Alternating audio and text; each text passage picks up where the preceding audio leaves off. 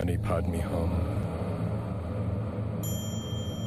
Religion, science, myths, and legends all point toward the next evolution in human consciousness. What do the invisible realms hold? Who's telling us and how do they know? We're investigating insights from around the world to answer the question what does the material world arise out of, and where do we go once we've dropped the body? You're about to go interdimension with Robert Wallace and Adam Jeffrey to undiscovered spiritual realities. My own brother, sister. Yeah, same me. Mentally, Stop. we are same. Are you thinking about what you're doing? We are same. We'll get to that. Physically, we are same. We're going to take a look at why we should stop doing things we don't need to do. Then we have time to fully. Uh, do we have time to fully deliberate everything we do do? You better figure it out. And finally, when you make a decision, stick to it. We'll adjust your handwriting for success. And judging a situation correctly can only happen if it's done independent of attraction or aversion. Find out what that even means next.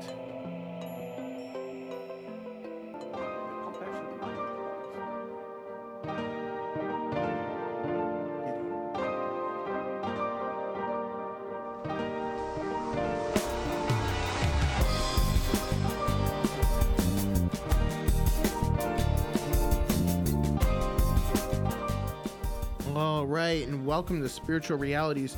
This is Robert Wallace. If you uh, haven't tuned in with us before, this show is all about uh, the attainment of consciousness, of higher realms of existence. So we're talking about the spiritual planes. So if you're a religious person, a spiritual person, we're talking about heaven. We're talking about the astral plane, things like that.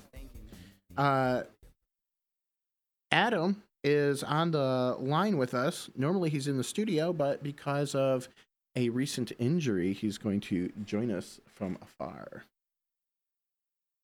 Indeed. Thanks for having me. Hey, Adam. So, what happened to your vertebrae? Well, it's actually uh, an old injury. I was in an accident when I was 27 years old, and uh, I herniated a disc in my uh, in my low back, uh, specifically L4, which happens to be right up against the sciatic nerve.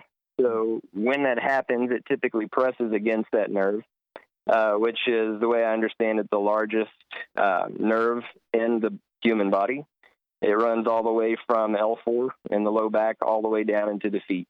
And so when it presses against that, it, uh, from my experience, pretty much makes your legs completely useless for about a day or so until it can heal itself up. So um, Wow. ever since that, yeah, ever since that accident, it, um, you know, I, I go through periods of healing where it gets a lot better. Uh, about every three years, it goes out on me just for random miscellaneous reasons. It could be bending over to pick up a a book or sneezing or just something as simple and mundane as you can imagine, which is what happened to me yesterday afternoon. And uh, I've been, well, I laid in the floor for about three hours until I could make it to the bed. Okay. And I've been here ever since. Well, I'm glad you're back with us. So, today, Thank you. yeah, today we're talking about um, right judgment. What is right judgment? Why is it significant to entering into higher planes of consciousness? I think the first thing to think about is we enter into these uh, planes of consciousness via thought and our thought life, which means if our thoughts are not organized, if we don't have control over them, if we don't understand the uh, idiosyncrasies of uh, the thought life, how words have double meaning, and how we can be entrapped in our own thoughts and feelings, then we're not going to be able to navigate ourselves across the river Styx, so to speak. So Steiner actually prescribes. We're talking about Rudolf Steiner, and if you don't know him, he's uh, died hundred years ago. One of the most famous mystical theosophists. Uh, started something called anthroposophy, which is basically uh, spiritual mysticism or Christian mysticism, and he prescribes uh, a, a theme every day of the week. And we're going to talk about uh, Sunday's theme that he prescribes, right judgment, and uh, what that means. So one of the first things is deciding on even the most insignificant issues only after full, well founded deliberation and reflection. And I think this is a, a, heavy topic because it requires that we're present in every moment and that we're running through our uh, thoughts and our experiences and circumstances mindfully in order to um, decide what the right thing to do is. And I think, uh, you know, growing up in the world, nobody ever talks to us about our thoughts. So we don't realize that there's anything more outside of the thought life a lot of times, other than I, am going to get in the car, I'm going to drive to the store, I'm going to walk into the store and, and, get what I need and go home. And everything else is super, superfluous outside of that. We have a thought mm-hmm. about a passing car, r- random thoughts, but they don't build up to anything. They're not connected to any uh, rules of thought. We don't say, "Oh, I shouldn't think that thought." We just take the thoughts as we as they come. Mm. And as a result, we're quite unconscious about our thought life and how it correlates with what's what we're experiencing. So, right. along these lines, uh, you've heard, you know, it says in the Bible, "If any of you lack knowledge, let him ask of God, who gives to all liberally and without reproach." So, if we're doing our deliberation in the moment, we can actually uh, get into the pattern, uh, the practice of praying. And if we're really quick, if we're we can pray and get an answer within moments of having the question arise and having to make a decision. Adam, mm. is there time in life to deliberate every little thing? And if so, uh, how do we do that? Because sometimes it seems like it's not, but if we prepare, is it possible?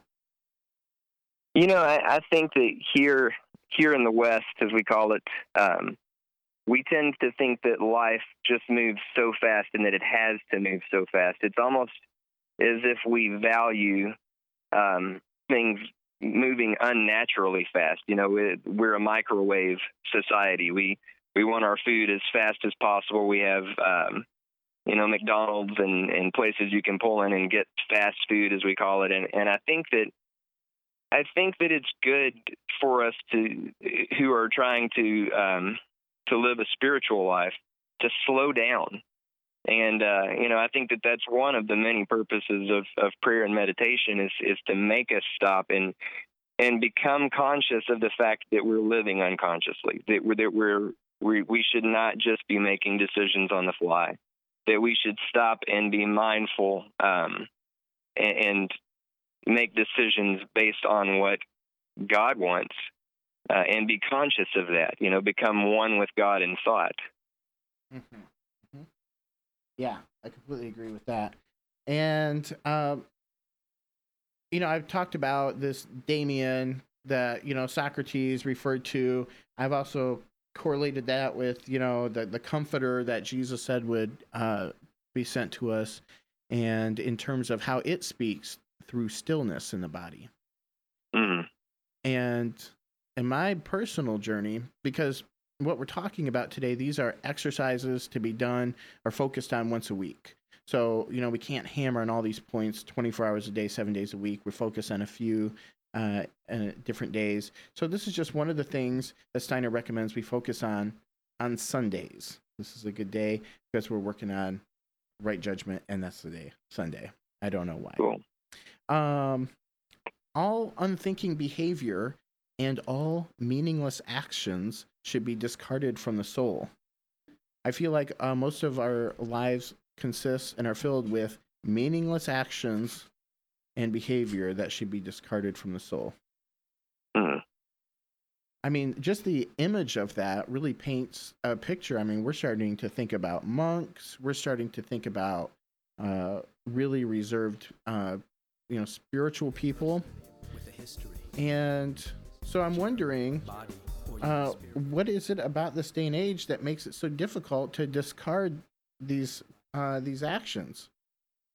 I think I heard uh, a while back somebody was talking about in inner cities how the perception of intelligence is actually looked down upon in, in some of the areas. To know something is to be considered, uh, you know, uppity, and that mm. you know being average is where it's what's cool. But when I think about even just the unthinking behavior and the meaningless actions being removed from a personality seems like the more uh, correctly that that's applied, the more different that personality is going to be. We're going to be looking at a very mindful person. They're going to be calm and they're not going to make as many mistakes because they're not taking shots in the dark. They're just being still and only taking meaningful actions. So, uh, how much thinking is too much, and how little is too little thinking for uh, for this point? If all unthinking behavior and meaningless actions should be discarded, how long should we consider something before we decide to do it or not? Because we could stand in one place and, and the whole world can go by because we're still deliberating something that happened minutes ago. Mm, it's an excellent question. Um, I think once we get into the pattern of taking a quick gut check with the spirit um, over the most insignificant matters, uh, and we see the uh, the spirit speak or give us the information, we use it, and we see that it's uh, the spirit's listening and it's accurate. Uh, then we should resolve to give all of our thoughts to the spirit, hold all of our thinking in captivity. Mm. Um, It makes sense. You know, it, it seems like anything in life, the the more you practice it, um, the better you'll get at it. So the the quicker it will happen, it will become um, very natural. Like anything else we practice, you know, as a, as a child, we're learning to speak and we're learning the alphabet and things, and now we speak words virtually without having to think about it. You know, and I think the same could be true of this process. It seems like the that with practice, um, we begin to trust the Spirit to speak with and even through us, uh, and to think with and, and through us. So it just seems like the more we practice it, the the more natural that will become. Yeah, yeah, yeah, exactly. And that goes with everything, of course. Uh, I want to read a quote from the Bhagavad Gita. It says, The man who casts off all desires lives free from attachment, who is free from egoism and from the feeling that this or that is mine, obtains tranquility. And uh, this goes hand in hand with what we're talking about because it is our thought life of uh, desires and of personal concern that comes between our spiritual selves, the naturally altruistic side of ourself, and God working through us, and the normal humdrum uh, way of life where things uh, may or may not work out and, and suffering is around every corner. The idea that if we can remove ourselves from attachments, from having to be right, having to be validated, having to possess, having to um, have things a certain way, just being able to go with the flow and very passively surrender our, our need for things to be a certain way.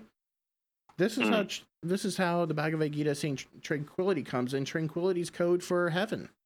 It's code for these other dimensions, and bliss and tranquility are the atmosphere of those planes. Mm. It's really beautiful stuff. Yeah. You know, I, I, I immediately think of uh, the Buddha who taught that to cling is to suffer.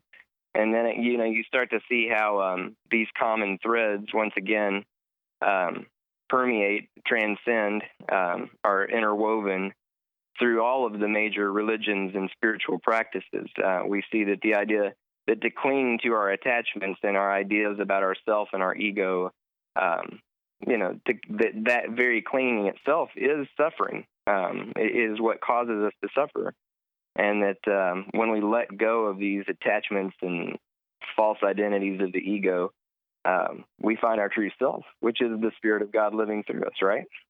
Yeah, and you know, the thing is, I mean, this is all about right judgment, and right judgment's really important and significant. You can make a, a bad mistake through anticipating something that should be, but because you don't have the, the prerequisite understanding of, of what sound objective judgment is, you can be totally wrong.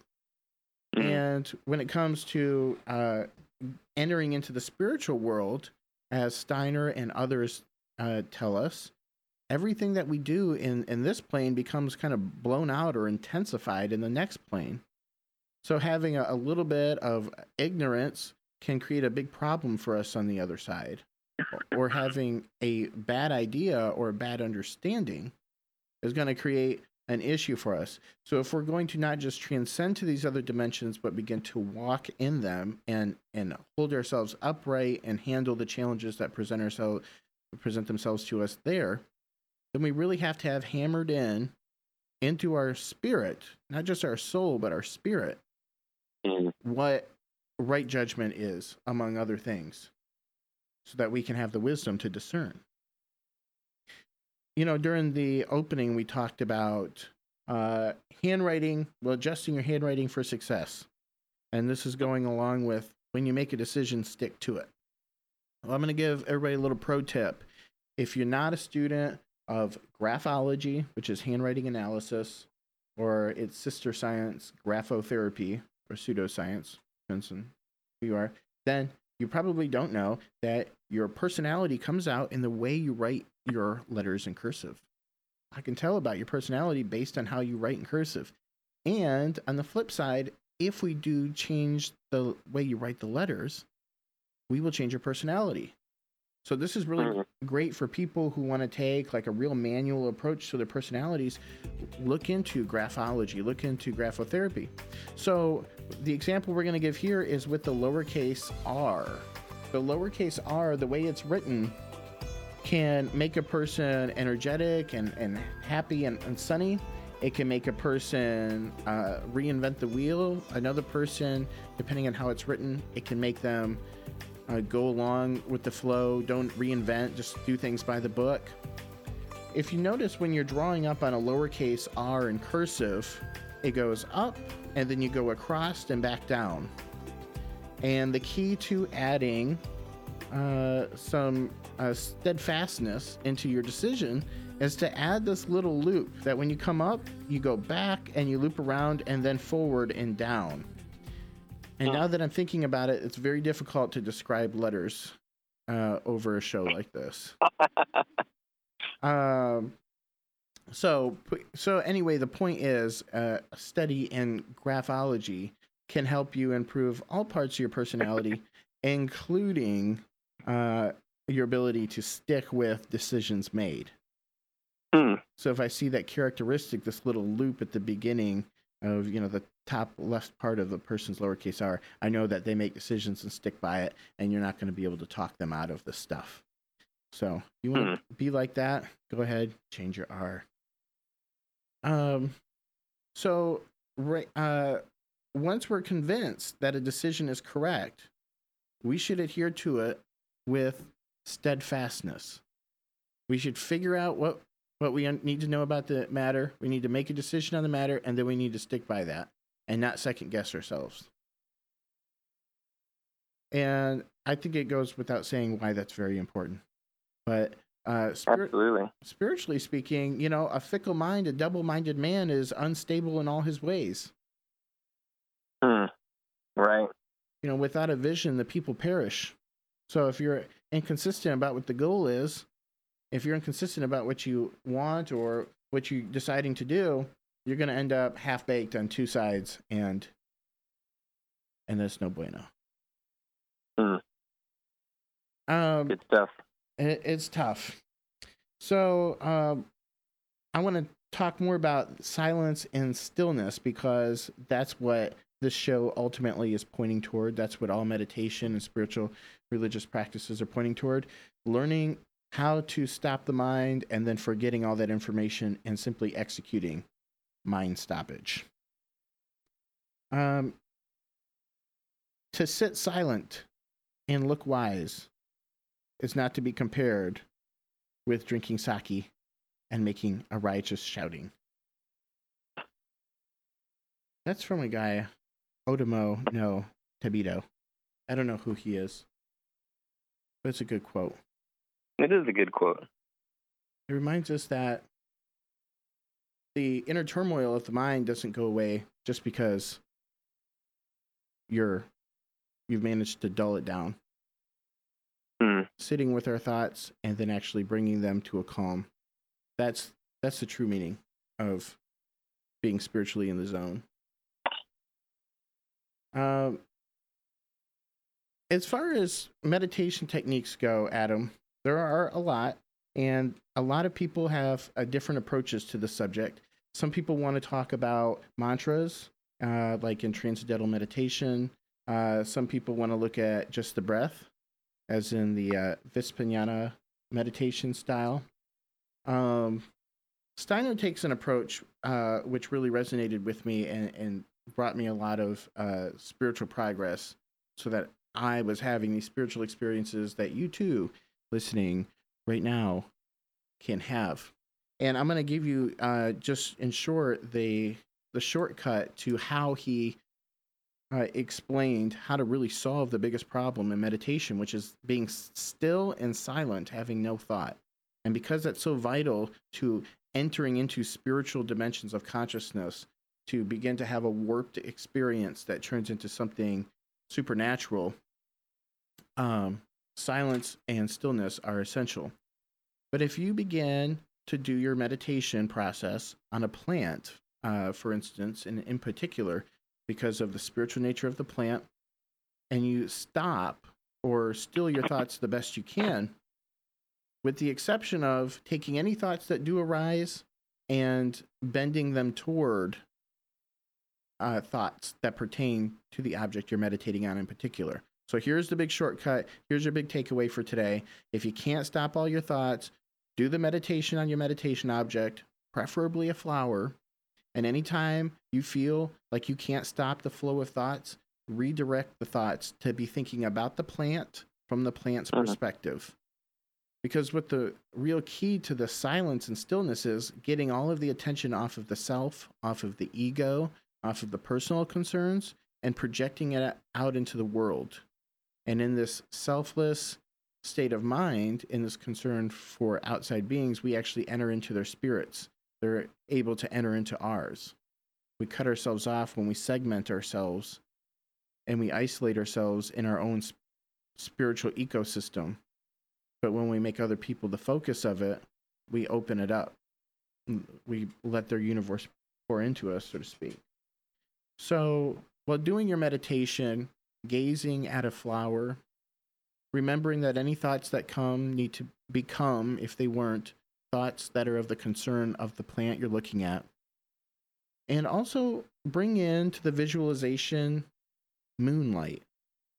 Uh, Steiner says that we should look upon growing and blossoming plants and see the sun. We should be able to feel the presence of the sun and feel the light of the sun. And when we're looking at plants which are dying or decaying, we should see or re-stimulate the feelings that we get when we look at the moon or the moonlight.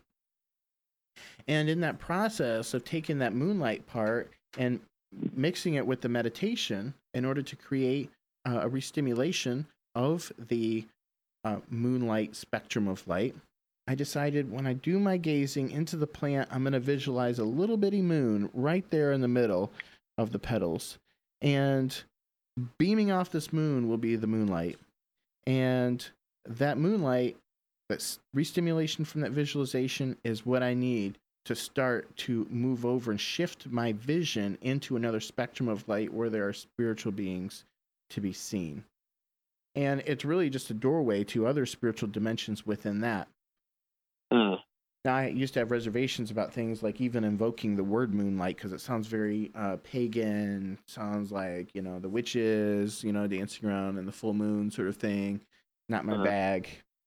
But but moon, the moon is much bigger than uh, uh, uh, one cultural stereotype about a group of people and you know how it's used because the moon is for everybody and it actually is the physical manifestation according to steiner of jehovah himself. And Wow. and steiner does uh differentiate jehovah of the um old testament his presence as a uh you know force of god uh from the christ. And the fire spirits who come down from the sun.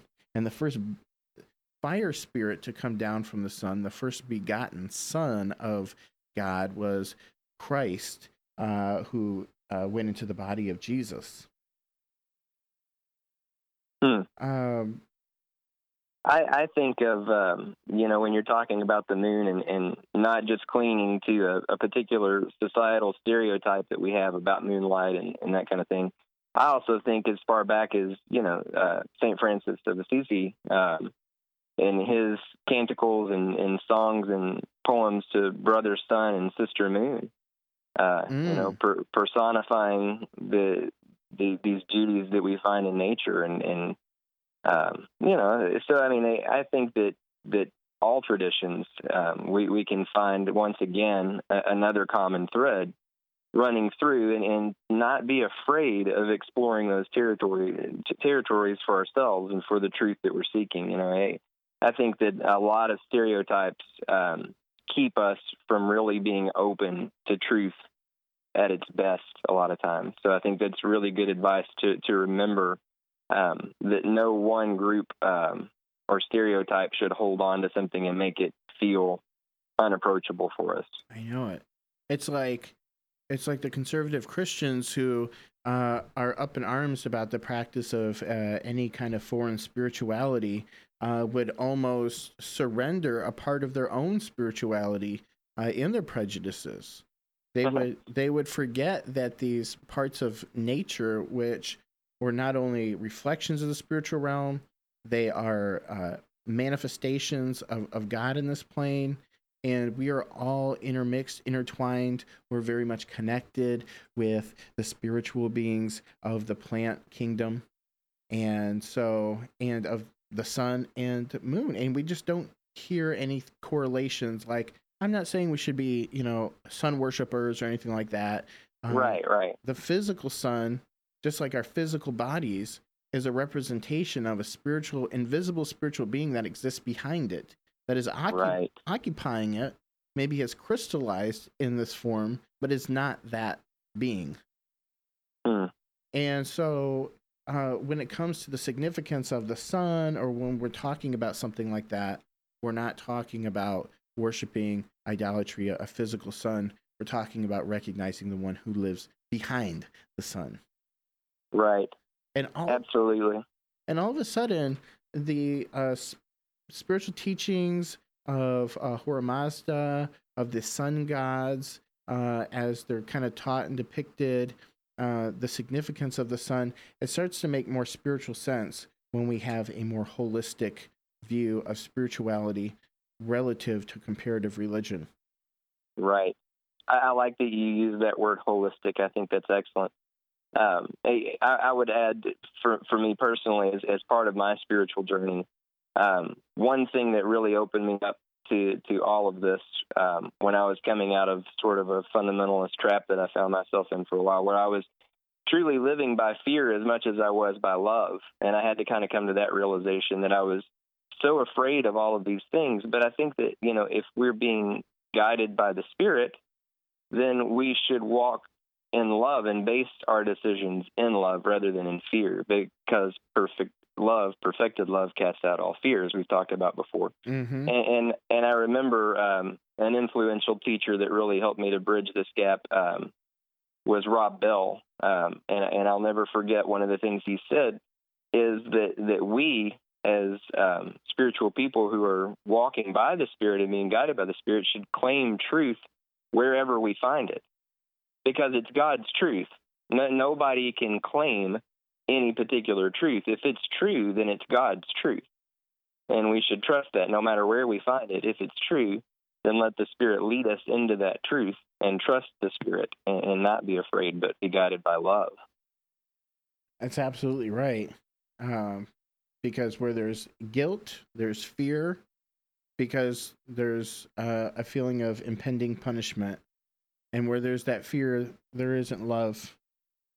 Because, like you said, there's no fear in love because fear has to do with punishment. So he who fears has not been made perfect in love. Right.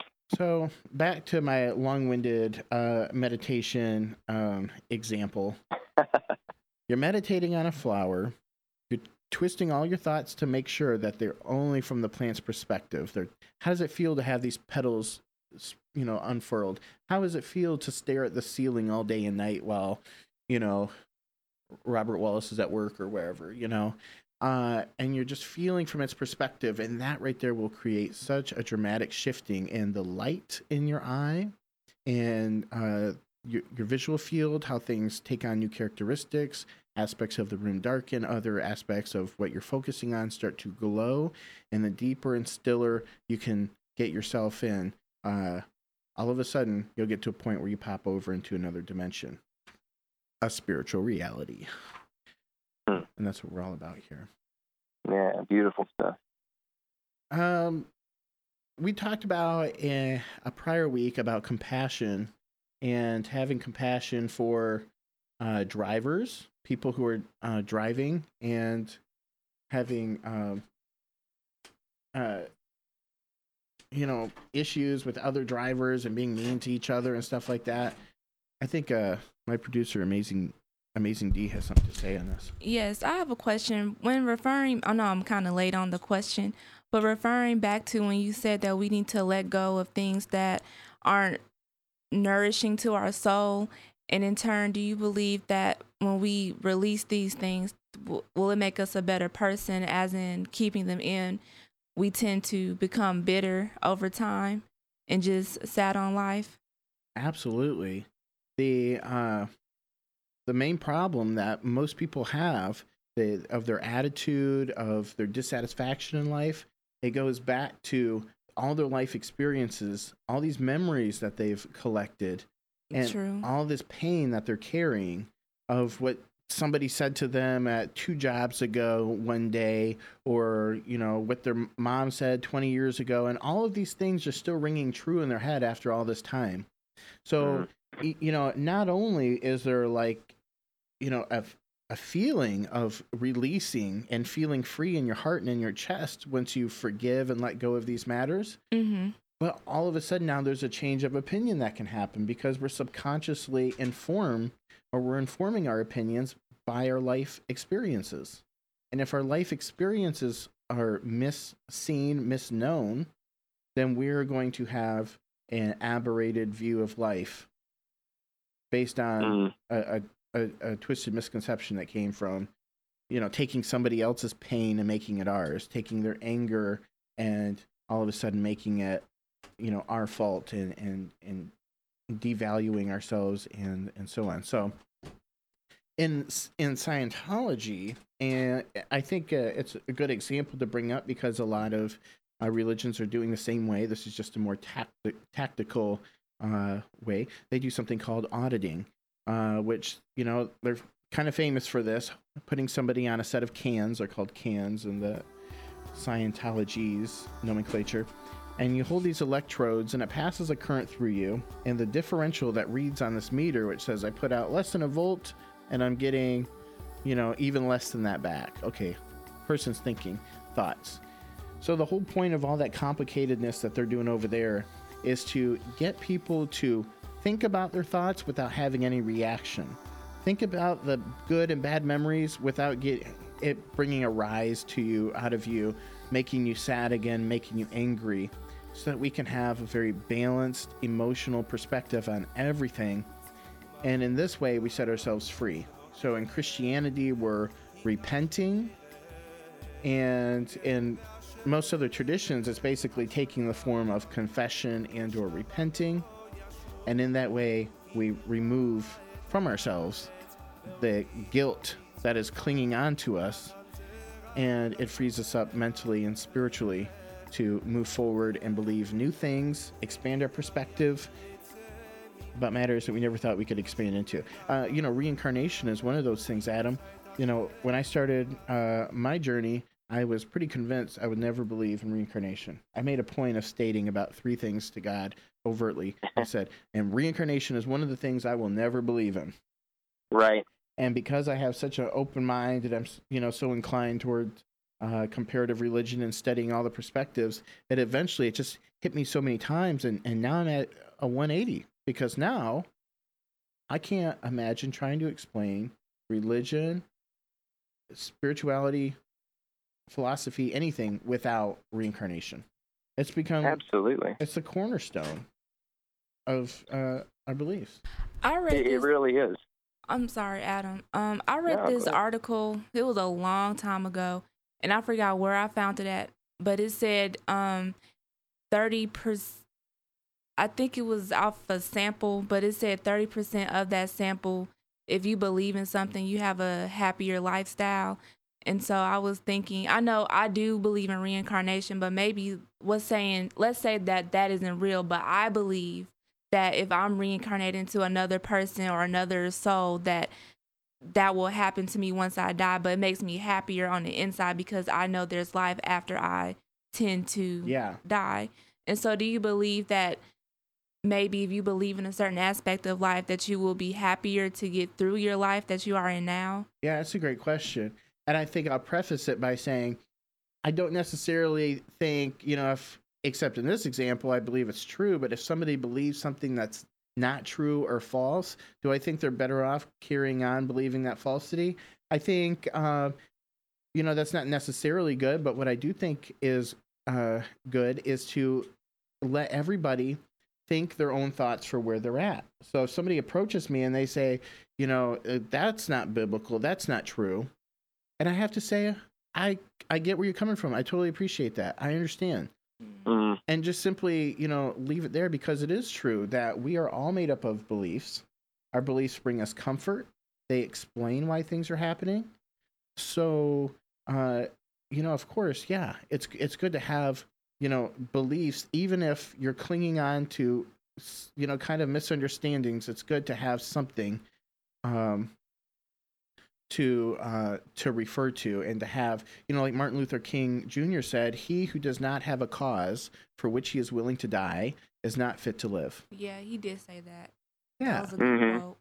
yeah, Because you have to live for something or you die for nothing. absolutely. And so go into life, hold your beliefs. They may not be perfect because none of our understanding is perfect, nor could it be with the coarse language that we use designed for a physical world. It's, you know, our understanding isn't perfect. You know, God's ways are above our ways. Uh, but we can make attempts to get closer and closer and get a clearer and clearer understanding. And I find, uh, you know, when synapses start happening, when I start having personal reflection, I start to correlate all kinds of truths and have all these epiphanies and things which are scarcely written about anywhere. They're cognitions that are almost hidden except to the one who's uh, diving and, and finding them. And I think, you know, the theme of our show is really about trying to help people know that they can pick themselves up by their own bootstraps. They can change their direction. They can control their thoughts. They can uh, take responsibility for these things. And they can bring themselves closer to God, closer to their spiritual nature, and uh, ultimately start experiencing the spiritual every single day. But it doesn't happen if we're limited to our church visitations, if we're limited to just mainstream uh, dogmatism. You know, there's only so many times you can go into a, a church and hear somebody say, you know, love your neighbor and, you know, love God. But if we're not thinking and feeling this information, you know, deeply and, and really pulling it apart and seeing what happens every time I think a evil thought towards somebody. What am I sending to them? What am I sending back to myself? If we can't start to talk on that level, then all this talk of being good to each other and everything, it seems like we're just pushing civil law on people. Like, I want you all to be good and quiet, so behave. But we don't Right. see that there's a spiritual necessity because we are literally being attacked in the spiritual realm whenever we are chasing after our own lusts or desires. And whenever we submit ourselves humbly and send love to another person, we're lifting ourselves up. So, you know, whatever you give will be gotten in return. God is not mocked. Whatsoever a man soweth, that too shall he reap. And just because you don't reap it right in that moment with that other person doesn't mean you're not going to reap it in 10 years, the next day, in between lives, or your next life. And the broader we can make our perspective through a study on these matters, through a study in theosophy or anthroposophy or spiritual science or something like that, and we start to excavate what's happening according to those who've seen the other side, then we can begin to be mentally prepared and even maybe remember the things we've experienced in prior in terms between lives. And then we can start to take this life and really uh, live it more intentionally. I, Mhm. think I may have talked about in the past uh, a memory that I had uh, between lives, looking back with an angel or talking to an angel or whoever. I don't remember who was in front of me. We were reviewing my past life, and we were looking back down into the earth, into this void where the the memory of the actions that had taken place were happening. And I saw myself do just the slightest kind action, and all of these spirits and ghosts started coming out in the spiritual world of bliss and heavenly angels. And I looked back Mhm. at the angel who I was talking to, and I said, "All that happened over that? I don't know. I, I, I think I let an old lady go ahead of me, or I, you know, offered to carry something. Just some kind of almost common sense little action that seems inconsequential. But here in the physical world, whatever we do here is uh, leverages so much more spirituality. So that's why it's even more of a big deal what you do here, because it affects the spiritual world so much more profound than what you do from the spiritual world. Wow. So, and then I remembered, I'm like, man, when I, I need to come back into this world and I just need to, you know, spend my time trying to be as nice in all the little ways and as much as possible, because for as much effort as it feels like, as it takes here to suppress a bitter feeling and to put a smile on her face and to be loving and kind, the result is so worth it. We can't even compare the sufferings of this life to what God has prepared. We can't compare, you know, what we have to put on the side here for how much good it's doing in the spiritual world. Mm. And you know, when we're living this life, it's so easy to you know put our feelings in the moment into number one place and to say to ourselves, "Look, if this doesn't work out right now, I'm not going to be happy, and I may never be happy." You know, this has to happen in this way. This person can't treat me this way or think they're going to get away with it. And all of those thoughts are just keeping us on the hamster wheel of death and darkness, of illusion. Mm. You know, you hit me, so I'm going to hit you. And, and where does it end? You called me a name, so I'm going to call you a name. You know, you gave me attitude, so I'm going to give you attitude. Where does it end? Like the Bible says, you know, a you know, a, a believer, you know, when they give more than they're supposed to, uh, when they like if they're nice to somebody who's nice to them, it says what credit is it to them? Because even evil people are nice to people who are nice to them. Mm. Okay. Absolutely. And so if we're justifying our lives, and I've heard this said by so many people, and it just it really drives me nuts because it m- misses the boat entirely. They say, "Well, I'm nice to people who are nice to me." Mm. I hear this from a lot of different kinds of people. I say, "Well, when you know you want respect, you treat me with respect. I'll treat you with respect." You know, I treat people the way they treat me. I'm like, this is so backwards. This is saying that you are going to be uh, an effect of everybody else's effects. Instead of being cause and saying you're going to be mean to me but you know what? I'm going to love you. I'm going to forgive that. I'm going to ignore that. I'm going to excuse you. I'm going to see how in my head you could feel that way. I'm going to have compassion and i'm going to love you back. In spite of whether or not you ever choose to be kind to me Mm. i mean That is so beautiful. it, we really do have to get away from treating people the way that they treat us, and we have to instead treat them the way we'd want them to treat us. So that goes. So, Robert, I, I I've got this poem that comes to mind. If you don't mind me sharing it, um, one one of Hafiz's uh, one of his poems that has just always been one of the more beautiful ones to me. Just falls in line so perfectly with what you're saying right now. Uh, Hafiz said, "Even after all this time, the sun never says to the earth, "You owe me." Mm, Look what happens with a love like that. It lights the whole sky. for that one, that is beautiful. It's a perfect example. Yeah, it's so beautiful, and, and of course, it falls right in line with what, what Jesus said. The exact same thing. You know that the the sun um, it doesn't judge who, is right and wrong and who it's going to give the light to. It just gives freely, and the rain falls on the sinner and the saint alike. You know what I mean? again, we have these common threads coming through the, the various traditions and spiritual practices, and, and it's love, and it's it's unconditional love. You know, it's not a not a conditional love that says, "Yeah, I'm going to love you if you love me." It says, "No, I I'm going to love you like the sun loves the earth." Yes. Um, you know, that's God. That's God love. Yes, and that gets me really fired up because when we start thinking about the world and this ex- life experience as a communal process instead of me, myself, me, my spouse, me and my kids, me and my personal family, me and my extended family, me and my friends, and we start thinking about me and humanity, me and that homeless person, me and that person who just cut me off, me and the store clerk, and Mhm. start projecting the love that we feel for our most intimate relationships on these strangers. I think that's when we're getting closer to this agape love. Absolutely. A Course in Miracles talks about special relationships being uh, causing separation between us. And Mm.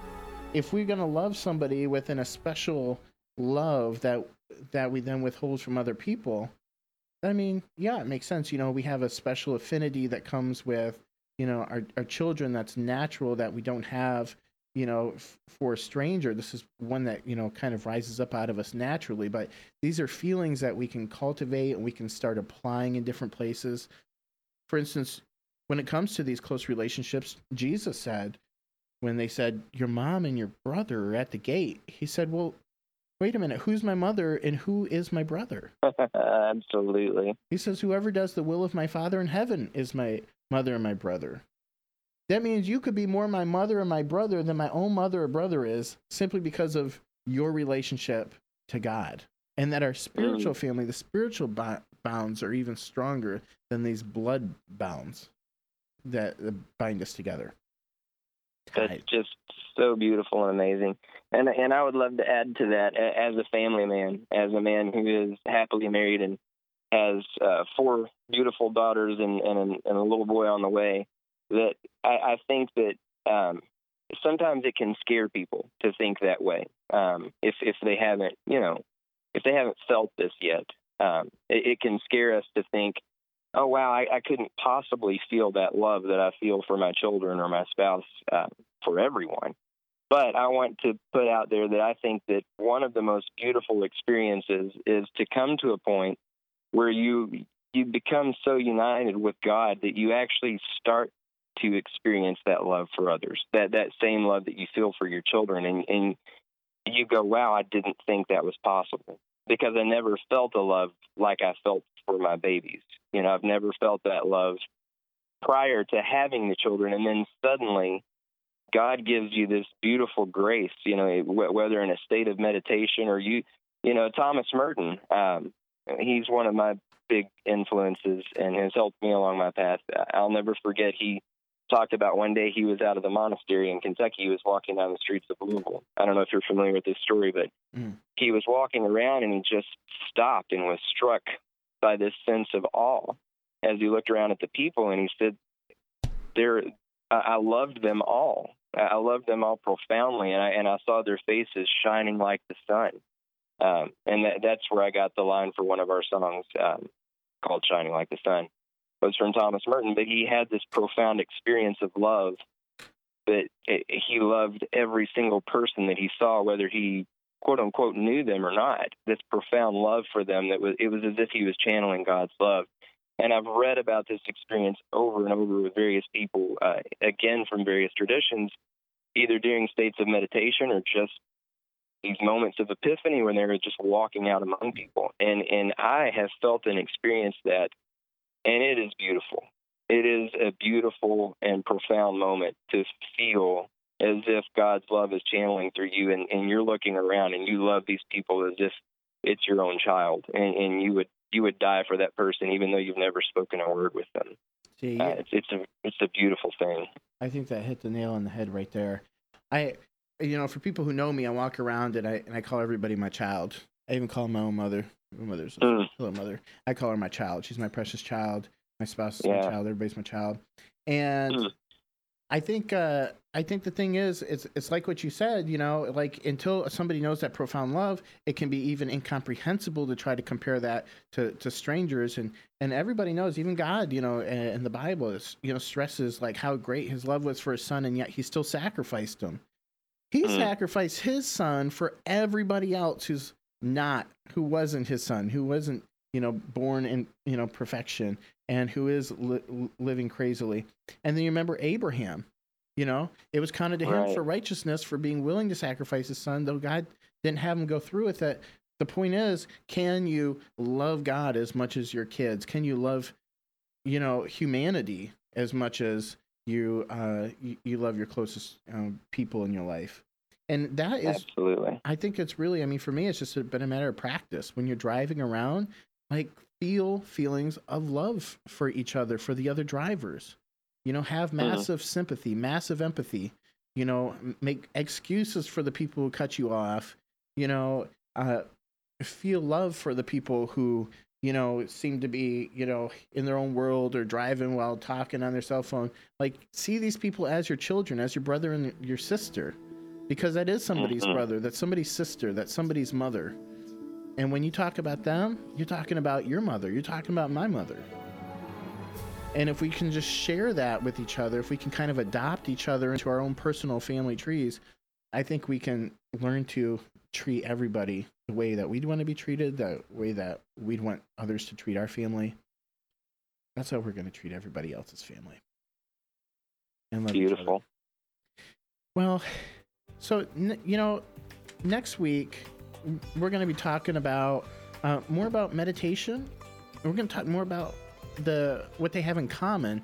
Adam, you know, I think we did touch on that today, but I think we should get more into the common denominators of these different uh, meditation techniques. And I think this is all again part of the whole comparative religion thing if you you know if you can see all sides of you know the whole elephant example somebody is a blind they'll touch this side this side and everybody gets a different idea or it takes Right. somebody who's viewing and they only view the elephant from the backside or from the side you know they don't understand Mhm. what a three-dimensional look is and you only get a, a three-dimensional view when you get a conceptual understanding which you get when you look at multiple sides of a story and so the story of religion of god is told in many books and many religions, put them all together, find how they correlate, because somehow the people who master all these different religions are getting to the same places.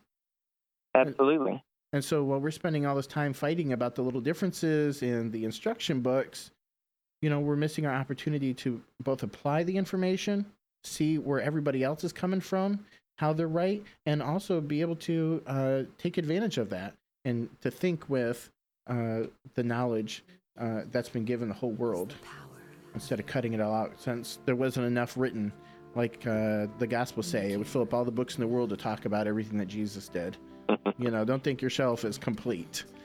So Absolutely. well anyway the show's coming to an end. Just want to remind everybody to like us on facebook uh, facebook.com spiritual re- uh, spiritual realities. Email me at robert at new precept go to newprecept.com we got some great lectures programs uh, videos and things like that there. And uh, adam. You can check out more of the work that I'm doing in the world. Um, I make music. My wife and I uh, create songs at 3daysflight.com. That's three spelled out. Uh, 3daysflight.com. and, And imagine we're check- going off thanks adam imagine vegan All right. cafe all right talk to you guys Thank you.